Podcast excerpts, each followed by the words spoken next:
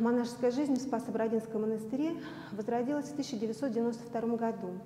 И все эти годы мы сотрудничаем с Бородинским музеем-заповедником, потому что наша история, она неразрывно связана с войной 12 года, со знаменитым Бородинским сражением. Но если музей хранит здесь э, знамена, мундиры, археологические находки, то у монастыря свое служение, мы храним здесь молитвенную память. И можно сказать, что вот воинский такой подвиг здесь соединился с монашеским подвигом. Сестры монастыря поминают имена воинов бородинских, и здесь идет круглосуточная молитва. И в этой связи у нас и у монастыря, и у музея на Бородинском поле у каждого свое служение. И мы стараемся, чтобы это гармонично происходило, это взаимодействие. Музей достаточно много проводит мероприятий, связанных с памятью, с памятными событиями, и монастырь участвует в этих мероприятиях. Мы стараемся всегда поддерживать друг друга. И, конечно, в этом взаимодействии есть свои и положительные, и отрицательные стороны, потому что когда-то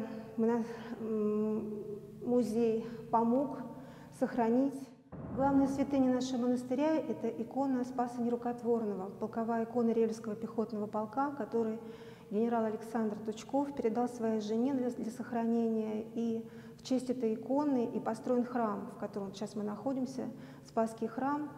И как я уже говорила, эта икона сейчас хранится в экспозиции музейной в домике игумени Марии напротив храма. Ну, конечно же, она должна занять свое достойное место а, в самом храме. И самое большое желание наших сестер а, в том, чтобы икону передали. Мы со своей стороны готовы выполнить все необходимые обязательства для сохранения иконы, обеспечить все условия, потому что, конечно же, икона должна находиться в храме, и все паломники должны иметь возможность молиться здесь перед иконой. Очень много ценных вещей, которые музей сохранил для нас. Но в то же время уже 30 лет мы находимся на одной территории, монашеская жизнь возродилась. И, конечно, хотелось бы, чтобы монастырь в этих стенах мог полноценно развиваться, а музей мог полноценно развиваться за стенами монастырской ограды. В этом году у нас радостное событие. Вот спустя почти 30 лет началась передача нескольких объектов, храмов Владимирского собора, Спасского храма, церкви Филарета, милостивой колокольни а, нашему монастырю. И, наконец, большая часть сестер, которые у нас проживают за оградой монастыря, может переселиться монастырские стены и занять те кели, в которых раньше подвязались наши предшественницы, игуменя Мария.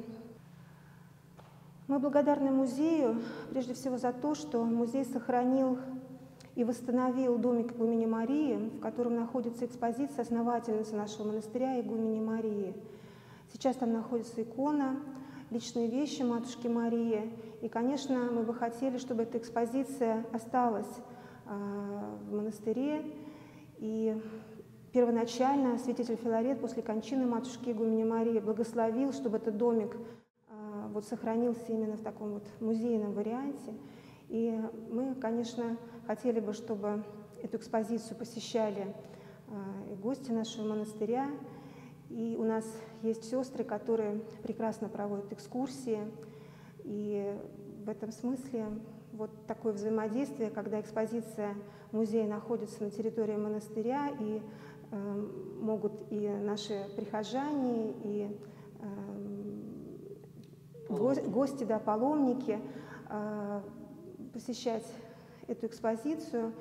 Вот я думаю, что даже можно ее дополнить и развивать в дальнейшем это сотрудничество с музеем, потому что списки имен, которые, воинов, которых мы поминаем, каждый раз увеличиваются, какие-то новые факты обнаруживаются сотрудники музея. А, вот недавно портреты, какие-то документы. Недавно вот сотрудник музея нашла фотографию интерьера Филаретовского храма. Такое взаимодействие, конечно, оно обогащает и нашу, и наш монастырь, и для всех наших гостей, для всех наших паломников это очень важно и для нас тоже, и мы благодарны музею за это.